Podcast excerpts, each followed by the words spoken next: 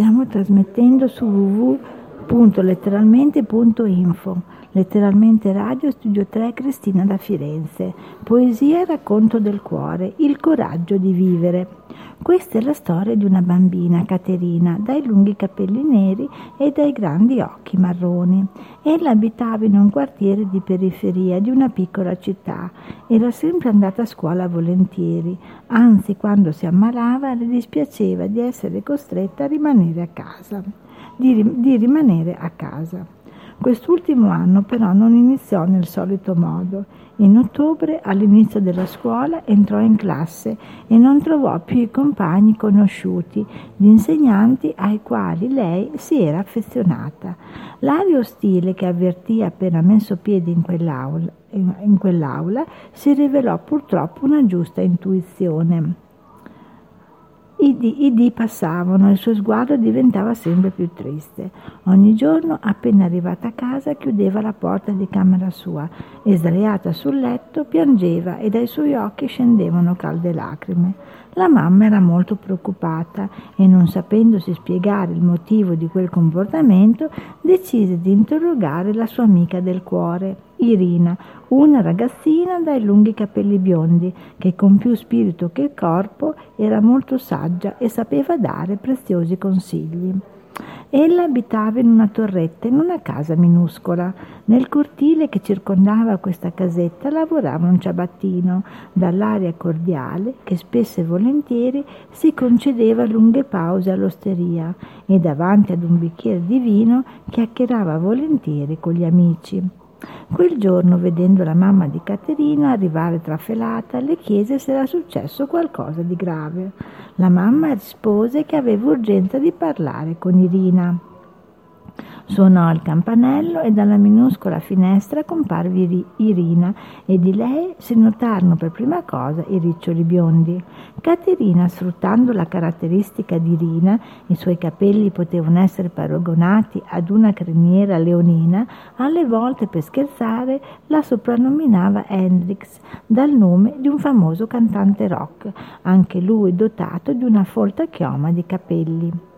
Irina, vedendo la mamma di Caterina, le chiese cosa volesse, ma vedendo la preoccupazione nei suoi occhi ci ripensò e disse un attimo scendo subito. Fece i gradini a quattro a quattro e arrivò vicino alla mamma della sua migliore amica. Ella le disse scusami tanto se oggi sono venuta da te e forse ti ho disturbato ma sono molto in pensiero per mia figlia le parlò del comportamento di Caterina e le chiese se lei ne sapesse la causa. La ragazzina disse alla mamma: È una storia lunga, se si siede anche lei gliela racconterò. Caterina si crede brutta e sfortunata, infatti è dal primo giorno di scuola che è presa in giro da un gruppo di sue compagne che per quel che loro chiamano atteggiamento da maestrina o a riccio, perché molte volte lei risponde con enfasi ed euforia alle domande proposte, oppure ci sono momenti che non vuole più ascoltare nessuno perché pensa solo alle sue preoccupazioni, che possono essere una verifica o un'interrogazione. Inoltre il ragazzo che le piaceva tanto ha preferito uscire con una sua compagna che porta sempre vertiginose minigonne, minigonne e si trucca in modo appariscente. Mi raccomando, non le dica niente, questi discorsi devono rimanere segreti della figlia e la salutò dandole un bacio sulla fronte. Tutte e due tornarono alle loro abitazioni. Mentre tornava a casa, alla mamma venne un'idea. Si ricordò di quel piccolo negozio di amuleti che vendeva anche palle magiche che scoprivano altri mondi, diversi continenti, altre realtà. L'insegna di quel negozio era un po' sbiadita, ma agguzzando bene la vista lo trovò. Entrò all'interno di quell'angusta botteguccia e intravide il proprietario. Egli era un uomo dai capelli bianchi, che aveva sempre un, grembu- un grembiulaccio nero stretto intorno alla vita e siccome era miope portava un buffo paio di occhialetti che continuamente gli cadevano. Subito gli chiese l'oggetto desiderato e lui gliene fece vedere diverse, sia nei colori che nelle dimensioni. La mamma scelse la più grande e l'omino con molta cura gliela incartò Intanto le fece una raccomandazione. Attenzione, per vedere ciò che è nascosto nella sfera bisogna guardarla con gli occhi sinceri e il cuore puro, cercando di ricordarsi quando si era bambini. La mamma ringraziò, pagò e uscì. Aveva fretta di arrivare a casa per farla vedere alla figlia. La sua speranza era di riportare un po' di allegria in quegli occhi spenti. Salì le scale, con impeto, con impeto aprì la porta della camera di Caterina e le disse Guarda, ti ho comprato un regalo. La curiosità sconfisse la sua apatia e togliendo l'involucro vide quell'enorme palla colorata. Era molto bella, però non sapeva che farsene. A cosa serviva? La mamma con pazienza le rispose che doveva avvicinarsi a quel globo e guardare con attenzione. Allora la ragazzina si inginocchiò ed ecco, sotto i suoi occhi presero forma paesaggi, foreste, deserti. In deserti erano immense distese di sabbia, dove sembrava non ci fosse nemmeno la più piccola forma di vita ma se si guardava meglio, da quel buchino laggiù faceva capolino la corolla di un fiore, che attaccato alla vita volgeva i suoi petali al cielo, come per implorare acqua. Poco più in là ecco sbucare da una duna quella che a loro sembrò una lucertolina.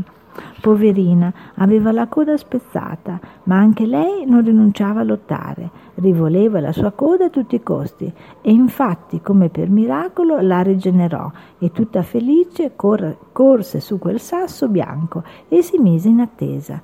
Anche lei aspettava la pioggia. Nessuno in quel mondo ostile rinunciava a lottare e con infinita pazienza aspettavano il miracolo. Tutto a un tratto la palla prese a girare e il paesaggio cambiò. Si vedevano immense foreste lussureggianti, dove tutto sembrava, sembrava crescere a dismisura. Sembrava il paradiso terrestre, ma anche quel mondo perfetto nascondeva insidie. Era il tramonto e un gruppo di gazzelle si era ritrovato sulle sponde del lago per dissetarsi. Questi simpatici animali erano tranquilli e non avrebbero mai immaginato che dietro quel folto cespuglio stava nascosto un leone che aspettava solo il momento giusto per balzarle addosso. Tutto ad un tratto il felino prese la sua decisione e con un veloce scatto fu pronto a ghermirle. La paura di quelle timide bestiole fu immensa, ma nemmeno loro rinunciarono a lottare. Correndo a più non posso, cercarono di sparpagliarsi nella foresta. Ci fu chi perì, chi si salvò, chi riportò qualche ferita, ma tutte cercarono in ogni modo una via di fuga. Caterina aveva dimenticato i suoi dispiaceri dopo tutto quel tempo passato ad osservare quei mondi che sembravano così, distanti da lei, ma che nello stesso tempo erano così vicini. Alzò i suoi occhioni verso la mamma, l'abbracciò stretta stretta e per la prima volta, dopo tanto tempo, sorrise.